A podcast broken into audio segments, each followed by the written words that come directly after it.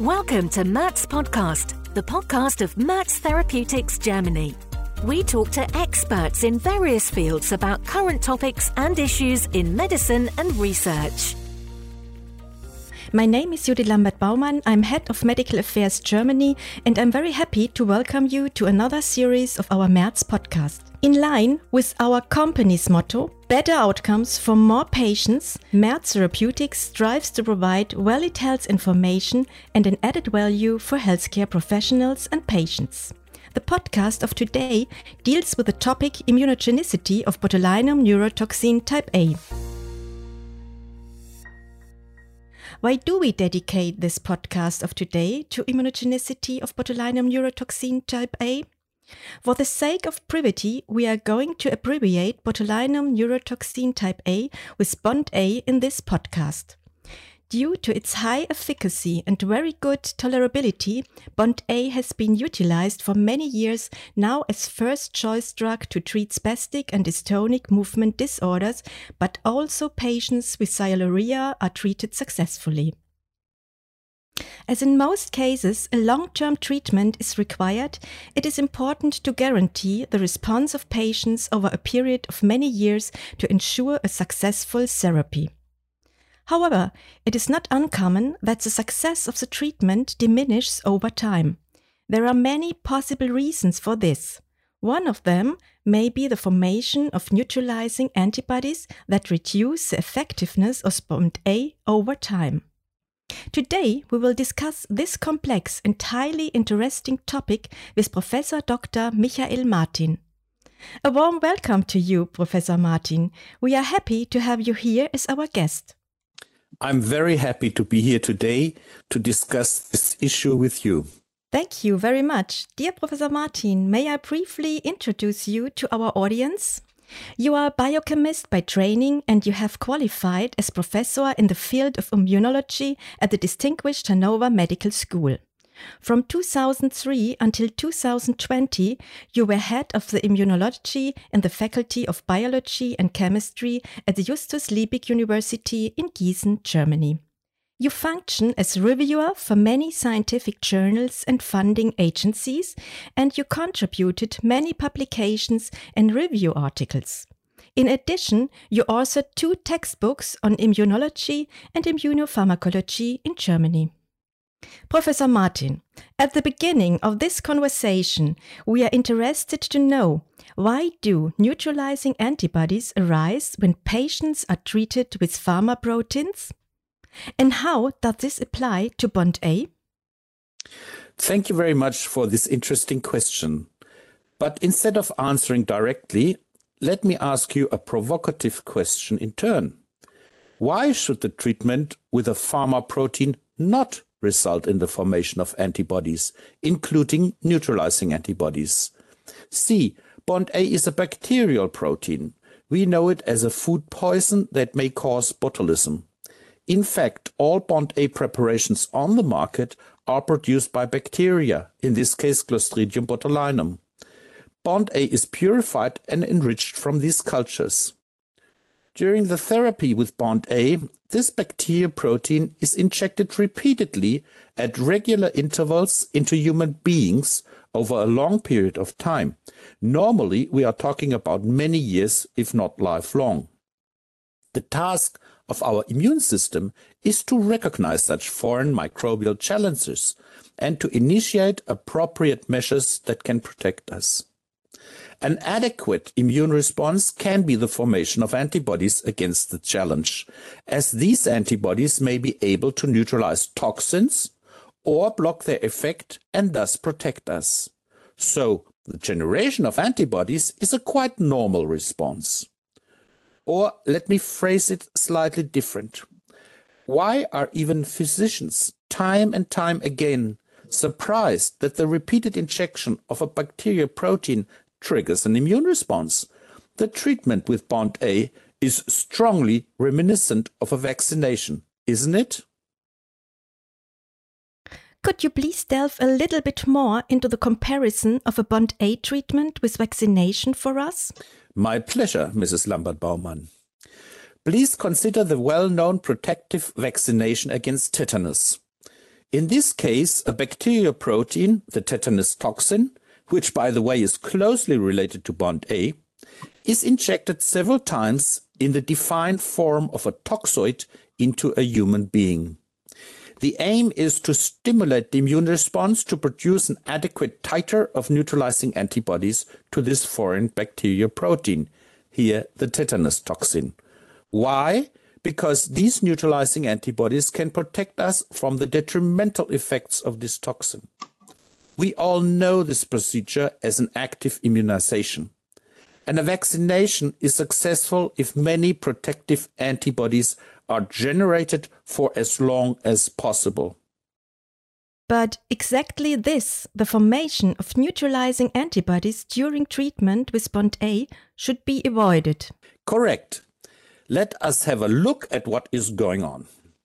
During the treatment with BoNT/A, be it for clinical indications or in aesthetic medicine, a very small amount of the highly active bacterial protein BoNT/A is injected in order to achieve the desired neuromodulatory effect. Unfortunately, we do not have the time here to discuss details of the molecular mechanisms, but three aspects are necessary for our better understanding. First, BoNT/A must bind to its target cells, the nerve terminals, in order to, second, be taken up into the nerve cell so that, third, a part of the toxin, namely the light chain, can inhibit the release of neurotransmitters by the nerve cell. These neurotransmitters are responsible for transmission of the stimulus and the triggering of the subsequent biological effects, such as muscle contraction and others. Now, the light chain of BoNT/A is a protein that is slowly degraded over time in the nerve terminal. It is destroyed and thus BoNT/A has to be re-injected at regular intervals of several weeks or months in order to maintain the desired therapeutic effect. And that is exactly the problem.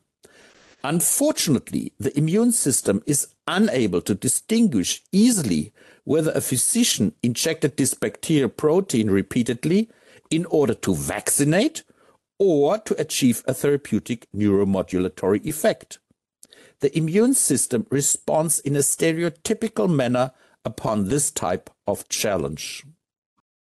This means the repeated application of a pharma protein, here BoNT/A, over a longer period of time can be regarded as a vaccination from an immunological point of view?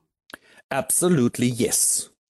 Physicians are inadvertently vaccinating their patients when treating them with BoNT/A over a long period of time certainly unintentionally, and very weakly as well, the percentage of patients responding with neutralizing antibody production is much lower compared to other pharma proteins such as recombinant cytokines or therapeutic antibodies.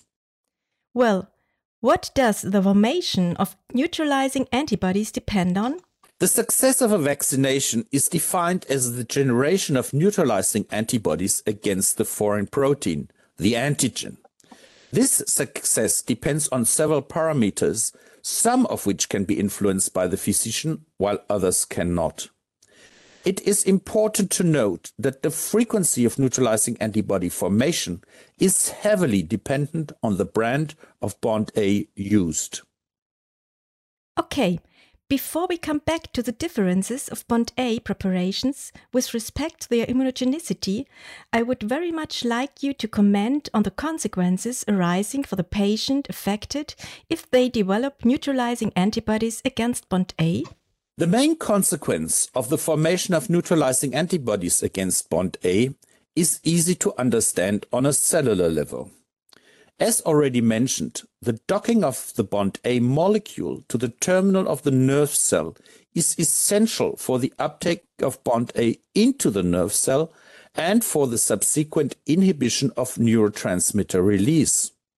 Upon injection, neutralizing antibodies will bind to BoNT/A already in the tissue outside of the nerve cell. Thus, they will inhibit the docking of the toxin to the nerve terminal in consequence, the toxin will not be internalized into the nerve cell. Therefore, the proper desired effect cannot be achieved.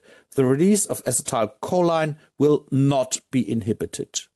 In short, BoNT/A does not work anymore.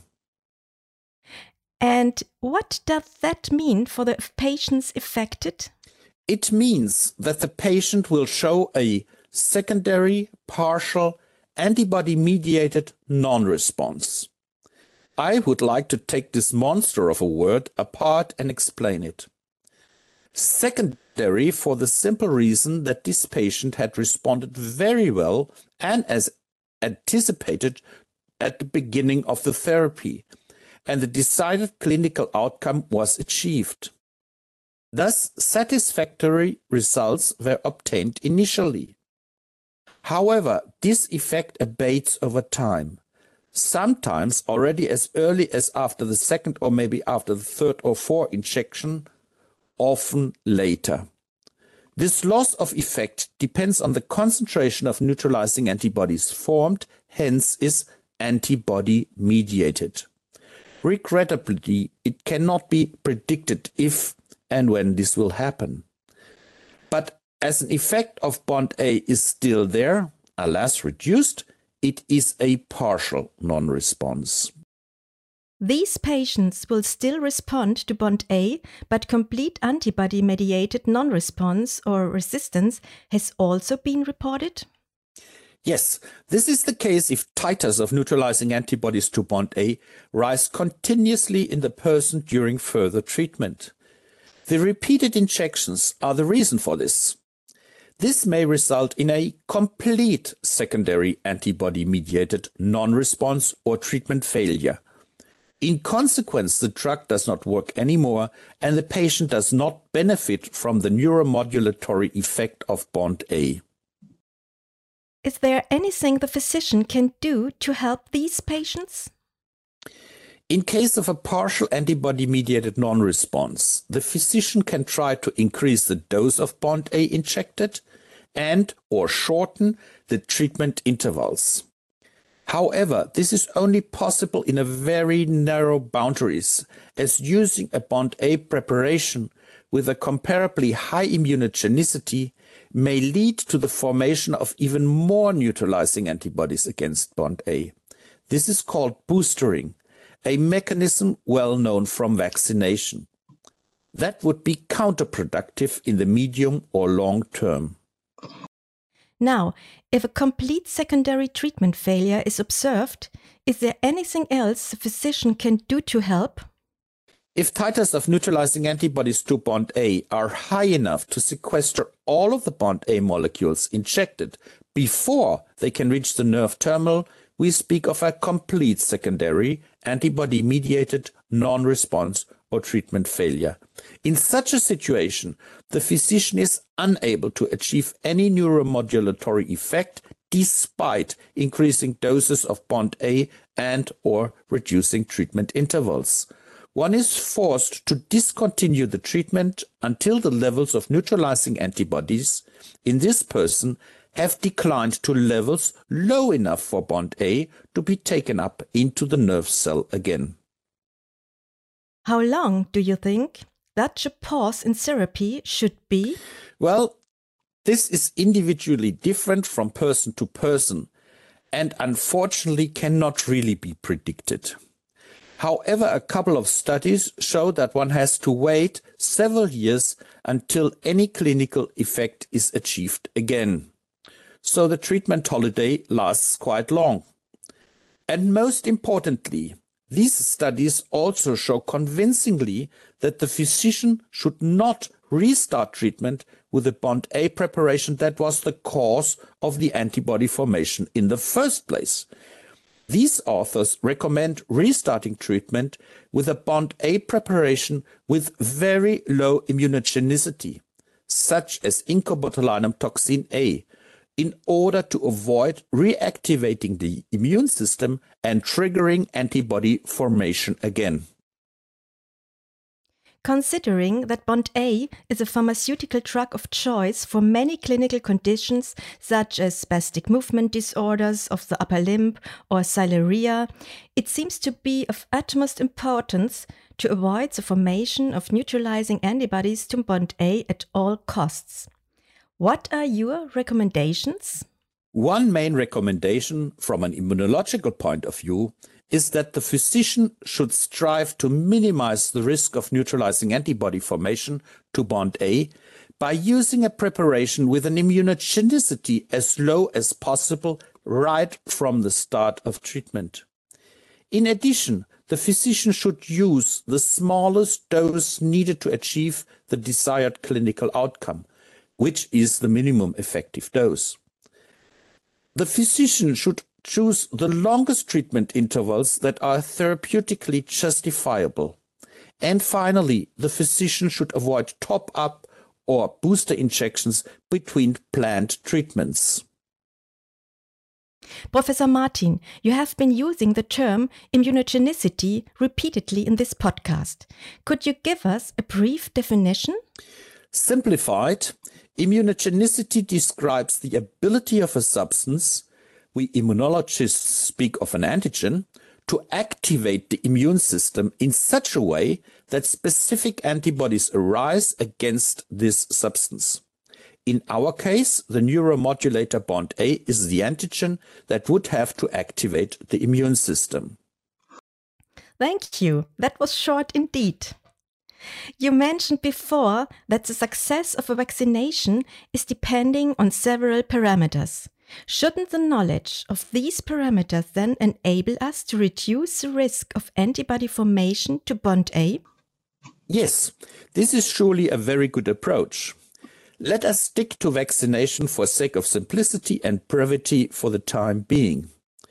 The formation of neutralizing antibodies against a vaccine or antigen depends on the vaccine or antigen itself and its composition, the dose of the vaccine, the presence of adjuvants, the route of application during vaccination, injection intervals or boostering, and individual characteristics of the person vaccinated, such as HLA, immune status, and others. Some of these parameters can be influenced by the physician, while others are not modifiable. For example, the individual characteristics of the person vaccinated are partly genetically determined, inherited, and thus cannot be altered. We'll, we will not discuss this here any further. What about the other parameters? We may also neglect the route of administration in context of BoNT/A treatment for now, as all presently available formulations have to be injected. Yet, one should not forget that especially in aesthetics, nowadays, intradermal injections, frequently as many microdroplet injections or the entire face, are becoming increasingly popular. Intradermal injections are a route of application that tends to be more immunogenic than the intramuscular injections employed in clinical indications due to the higher concentration of dendritic cells in the dermis compared to muscles. And of course, the injection intervals are of importance. But in therapeutic indications, treatment intervals are largely predetermined. Professor Martin, could you elaborate on the dose of the vaccine? How can that be extended to BoNT/A? Well, in general, the following applies. The higher the dose or concentration of an antigen or vaccine is, the higher its immunogenicity will be. In reality, the concentration of BoNT/A that is injected into a patient will be very low compared to other pharma proteins due to the extremely high biological activity of the toxin or neuromodulator. Yet one does see differences in the frequency of occurrence of neutralizing antibodies when comparing between different different treatment indications. BoNT/A doses used in clinical indications are typically higher compared to conventional on label indications in aesthetic medicine, such as glabellar lines. However, BoNT/A is now widely used for many off-label indications, such as masseter reduction and slimming of the shoulders and calf muscles, which require similar doses as spastic movement disorders. Here the transition between clinical and aesthetic applications of BoNT/A are blurred. But clearly, the dose is relevant for immunogenicity. Many thanks for these explanations. Now let us discuss the composition of the available BoNT/A products. What is the relevance of this important aspect for the Bond A preparations available in Europe? The composition of the formulations is of great importance. Briefly, presently there are three main BoNT/A preparations available in the European market. They are very well known for quite some years and they are very well studied. A series of publications and clinical studies are available on these, enabling a robust comparison. The active ingredient botulinum neurotoxin type A1 is the same in all three preparations. It is isolated from a defined strain of the bacterium Clostridium botulinum. Hence, the molecular mechanism of action is also identical. Yet, the production, the purification, and the enrichment protocols differ between the producing companies. This results in a difference in purity of the products available. Professor Martin, does that mean that some products might contain bacterial substances that are not required for the pharmacological effect of BoNT/A, ingredients that play no role in neuromodulation? Yes, exactly this is what it means. It is known from literature and from the data provided during the approval processes of the different products that incobotulinum toxin A due to its unique purification procedure, is the only pharmaceutical BoNT/A product that contains only pure and bioactive BoNT/A with no additional bacterial components. In onabotulinum toxin A, on the contrary, inactive denatured bacterial toxin is contained in addition to the proper bioactive neurotoxin molecule. Furthermore, so-called bacterial complexing proteins are present. These are required for the protection of the active neurotoxin in the stomach and are responsible for the passage of BoNT/A through the gut epithelial barrier when BoNT/A is taken up as a food poison in contaminated food via the gastrointestinal tract. However, these complexing proteins are not necessary for the neuromodulatory activity of BoNT/A when this is injected directly into the target tissue. Furthermore, traces of bacterial DNA were detected as contaminant in onabotulinum toxin A. Besides complexing proteins, an inactive or denatured toxin, flagellin was reported to be found in abobotulinum toxin A. While flagellin is a bacterial protein that enables live bacteria to move, it plays no role whatsoever for the pharmacological activity of BoNT/A and is just simply a bacterial contamination. Does the difference in purity of these three commercially available BoNT/A products influence their immunogenicity? Can you highlight any differences? Indeed, purity matters for immunogenicity. In several studies and review articles on this topic, it was shown that the frequency of neutralizing antibody formation to BoNT/A is slowest in the highly purified incobotulinum toxin A, while a measurably higher immunogenicity of the other products can be ascertained.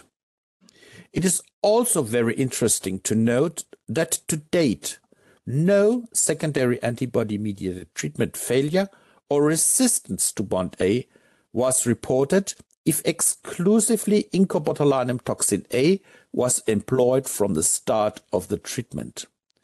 This also applies when very high doses of incobotulinum toxin A were used over a longer period of time in large cohorts of patients. The treatment of patients with either of the other two products was shown to cause antibody mediated treatment failure in the range of about 5 to 6%, depending on indication and design of the study. So, it is fair to state that purity does matter indeed. Exactly. The purity of a pharma protein is relevant for its immunogenicity. The cleaner a BoNT/A formulation is, and the higher its specific bioactivity, the lower is the risk of inducing neutralizing antibody formation and thereby causing antibody mediated therapy failure. Dear Professor Martin, thank you very much for these practical explanations. They improve and facilitate the comprehension of these complex immunological processes. We would be interested in learning even more about this. Would you be willing to join one of our next podcasts and provide even greater insights on the topic of BoNT/A immunogenicity? In particular, how neutralizing antibodies against BoNT/A are formed and how the presence of unnecessary bacterial components increase the immunogenicity. Dear Mrs. Lambert Baumann, my pleasure. First of all, let me thank you and Merz Therapeutics very much for the opportunity to discuss this interesting topic with you. I'm more than happy to continue our dialogue of today. I'm really looking forward to a next podcast on the immunogenicity of BoNT/A. Great. I'm also very glad that we will have the opportunity to continue our conversation soon. Thank you very much again. More information on incobotulinum toxin A can be found on our websites for healthcare professionals. You've been listening to Merz Podcast, the podcast of Merz Therapeutics Germany. We hope you will join us again for another episode at www.merz-podcast.de.